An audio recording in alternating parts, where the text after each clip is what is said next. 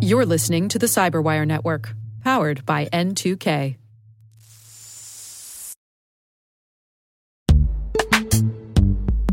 And now a word from our sponsor, Netskope. Netskope is a worldwide leader in SASE and zero trust. Its unified platform, Netskope One, provides optimized access and zero trust security for people, devices, and data anywhere they go helping customers reduce risk, accelerate performance, and get unrivaled visibility into any cloud, web, and private application activity. To learn more about how Netskope helps customers be ready for anything on their SASE journey, visit netskope.com.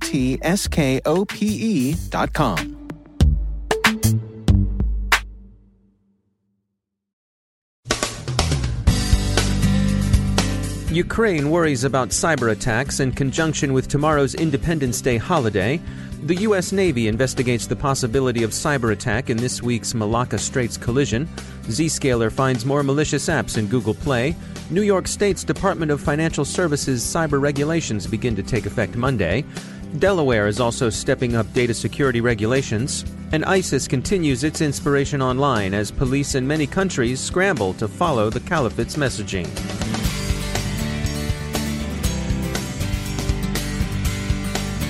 I'm Dave Bittner in Baltimore with your CyberWire summary for Wednesday, August 23, 2017. Ukrainian security firm ISSP adds its voice to those warning that it sees signs of an impending wave of cyber attacks on that country. Ukraine's Independence Day will be celebrated tomorrow, August 24th, and politically motivated or state directed cyber attacks have in the past coincided with major holidays.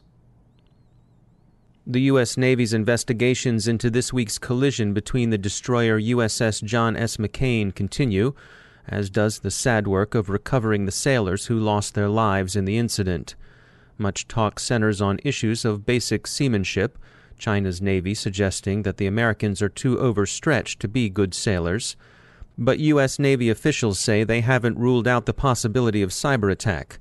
Note possibility. It's early in the investigation, and consideration of cyber is a sensible measure. There are some anonymous reports circulating that discount the possibility of a cyber attack, but these are preliminary and lightly sourced. We'll continue to follow this aspect of the developing story. The past two weeks have seen a flurry of problematic apps discovered in Google's Play Store and then ejected by Google once researchers identify the threats. Security firm Zscaler today announced that on August 21st it found two more malicious apps in Google Play. The first one they uncovered was an app called Earn Real Money Gift Cards, which, as one might suspect from the grifter's come on of a name the author gave it, was a variant of the familiar BankBot. So Zscaler's researchers went a bit further and looked for some of the Earn Real Money gift cards author's other work. They found one which promised not easy money but easy fun bubble shooter Wild Life. It looks like a kid's game with a cute cartoon bluebird beckoning players in. In fact, of course, it's malware. When you download and start the game after about 20 minutes, it shows what appears to be a legitimate Android system alert. For applications to work properly, enable Google Service. Should you click OK, you'll be taken to a series of screens that mimic a Google menu, including a convincing copy of Google Terms and Conditions. Should you agree to enable the bogus but plausible Google service, you will find you've allowed the malware to abuse Google's legitimate accessibility service to download other programs at will. Zscaler calls this abuse of accessibility service unique, which of course is a large claim, but the researchers do seem to have found something unusual and dangerous. Accessibility service is intended for use only to help users with disabilities use Android devices and apps. Users should be wary, and researchers might be on the lookout for similar tactics used by other malware authors. Taking a quick look at our CyberWire event tracker, the fourth annual Cybersecurity Conference for Executives is coming up September 19th. It's co sponsored by Compass Cybersecurity and the Johns Hopkins University Information Security Institute. The CyberWire is proud to be a media sponsor of the event. Tony Dahbura is from the Johns Hopkins University, and he joins us to tell us about the event. The theme this year is Emerging Global Cyber Threats. We're hosting the one day conference on the campus of the Johns Hopkins University at Homewood here in Baltimore. What we hope to do is give our, our attendees uh, a, a broad overview of what's going on in cybersecurity and things that they should be paying attention to uh, from the point of view of their enterprise and just give them uh, some uh, some useful information, opportunities to network with experts in the field, uh, with researchers, and kind of be their radar for what might lie ahead uh, in the cybersecurity terrain. Uh, give us a quick overview of about uh, some of the speakers that you have lined up. Our keynotes are retired Brigadier General Guy Walsh, who's an advisor to the Deputy Commander uh, of U.S. Cyber Command at Fort Meade. And our other keynote speaker is Stephanie Reel, who's the uh, Chief Information Officer for Johns Hopkins University and Health Systems. She's going to talk about managing an enterprise where there are mixed cultures, which is all too common out there. Uh, in the case of Johns Hopkins, it's uh, the cultures of a healthcare system with all of the regulatory uh, environment, uh, healthcare aspects, as well as a research university. Uh, so she's going to be describing the challenges uh, associated with uh, providing the IT infrastructure and how Johns Hopkins deals with that. And then we have a number of other speakers in all kinds of areas. The the agenda is uh, is far-reaching uh, over the course of the day. Of course, uh, under the theme of emerging global threats, we will have talks on social engineering, cloud security and some of the threats that people should be aware of. Uh, we're going to have a talk on the Internet of Things. We're going to have a talk on uh, legal aspects of privacy, building uh, a cybersecurity program, and a panel session on emerging regulations. So uh, it's going to be an exciting day. And the way we've designed it is so that people can get a lot of information in a relatively short period of time. That's Tony Dahbura from the Johns Hopkins University. You can find out more about the fourth annual Cybersecurity Conference for Executives, co sponsored by the Johns Hopkins University Information Security Institute and Compass Cybersecurity at thecyberwire.com slash JHU Compass.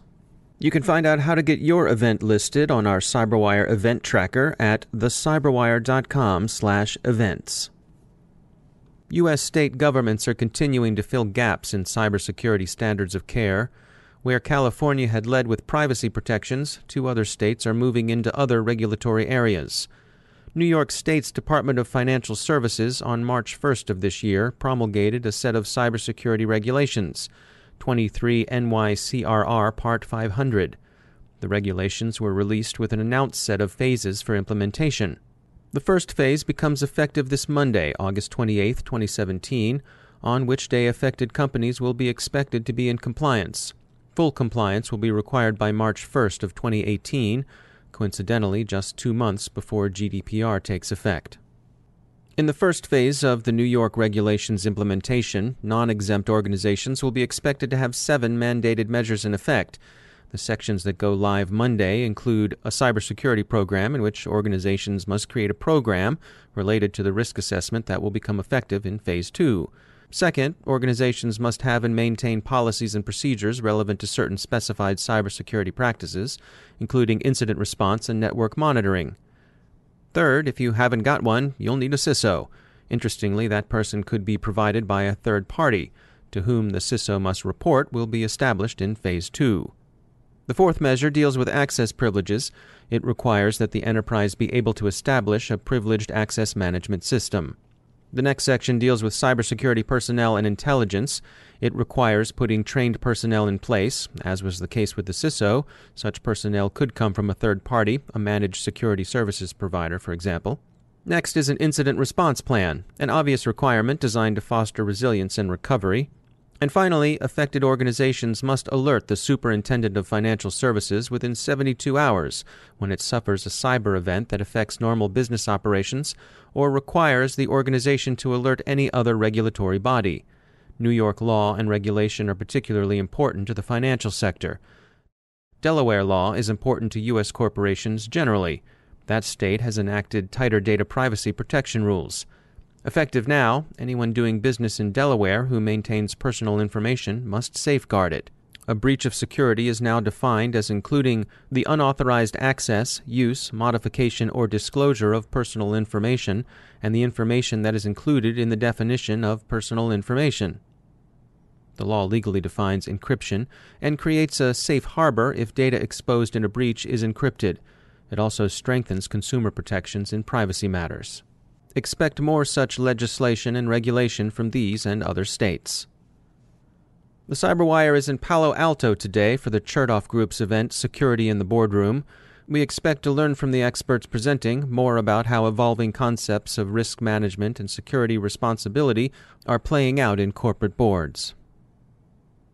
Investigation into jihadist attacks in Spain continue as ISIS and coincidentally the Taliban step up their efforts at recruitment and inspiration. Indonesian authorities are working to counter an increased use of social media in radicalization. The U.S. is pressuring Pakistan to pull back what the U.S. sees as the quasi official support for extremism emanating from that country.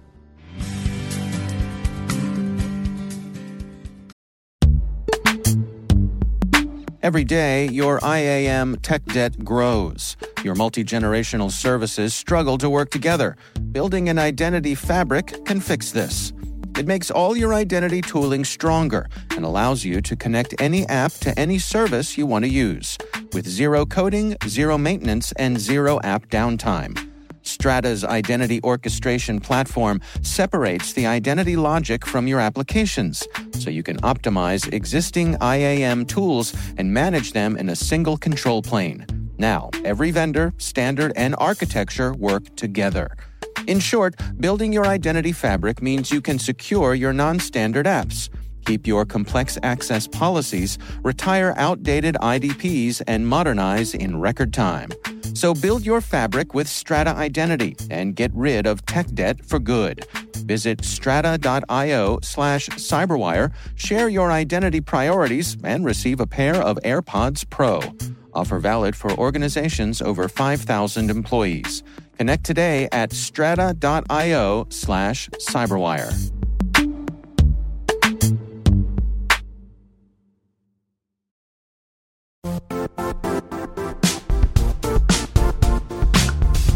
The IT world used to be simpler. You only had to secure and manage environments that you controlled. Then came new technologies and new ways to work. Now, employees, apps, and networks are everywhere. This means poor visibility, security gaps, and added risk. That's why Cloudflare created the first ever connectivity cloud. Visit cloudflare.com to protect your business everywhere you do business.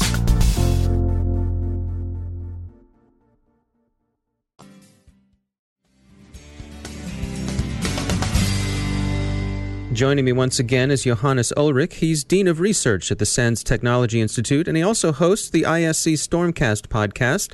Uh, welcome back. Thanks for having me. So, today we wanted to talk about some attacks against Uber driver accounts. Um, tell us what we need to know about here. Yeah, what we are seeing is that social engineering is used in order uh, to get uh, passwords from Uber drivers and train their accounts. The way this works is that the criminal will ask for a ride with Uber, and when you do that, you have the ability to contact a driver via the app, uh, essentially keeping your own caller ID and such anonymous.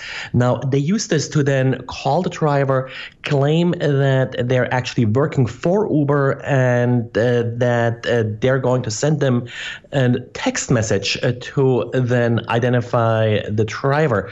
Now, that text message is actually a password reset text message, typically sent from an email account uh, like Gmail, and that is then used to take over the driver's email account, which in turn then allows the attacker to reset the driver's Uber password and train their earnings into a different account. So, not highly technical, this attack, but what we see a lot really is that these social engineering attacks always work and are really difficult to defend against. And so, how would an Uber driver protect themselves against something like this? It's really just uh, up to the Uber driver to recognize that this is not a valid call from Uber itself. And that's the hard part. There is really no technical defense against these type of attacks. They actually do bypass two-factor authentication here in some way uh, because Google does send that text message but the Uber driver doesn't recognize the text message as coming from Google and expects it to come from Uber. Is there anything that Uber could do on their side to, to help better protect the driver's uh, identity? Uber could uh, probably better identify and uh, educate drivers how to uh, recognize uh, calls coming from Uber.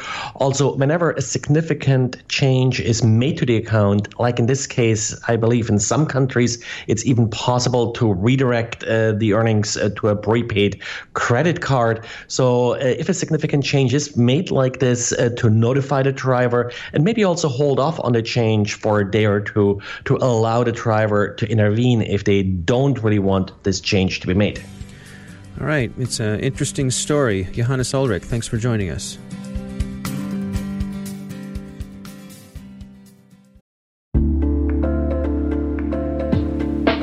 Are lengthy security reviews pulling attention away from your security program? With the largest network of trust centers, Vanta can help you streamline security reviews to win customer trust, save time, and close deals fast. Proactively demonstrate security by showcasing key resources like your SOC 2 or ISO 27001 and provide real time evidence for passing controls. And when a security questionnaire is required, Vanta takes the first pass for you. Visit vanta.com/cyber to take a self-serve tour. That's vanta.com/cyber.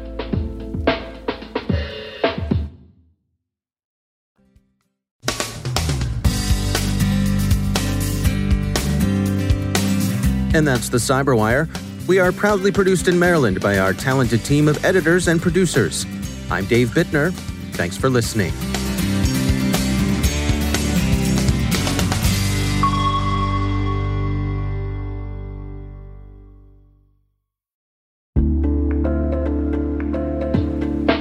Hi, everybody. It's Maria Varmazis here, your host over at T Minus Space Daily, and sometimes a guest on Hacking Humans, too. We here at N2K Cyberwire work hard to bring you concise, intelligence driven news and commentary, and we'd like to know how we're doing. Please take a few minutes to complete our audience survey and share your feedback to help us continue to grow and meet your needs. Visit cyberwire.com slash survey. That's cyberwire.com slash survey to get started. Thanks so much for your input as we reach for the stars. It means the universe to us.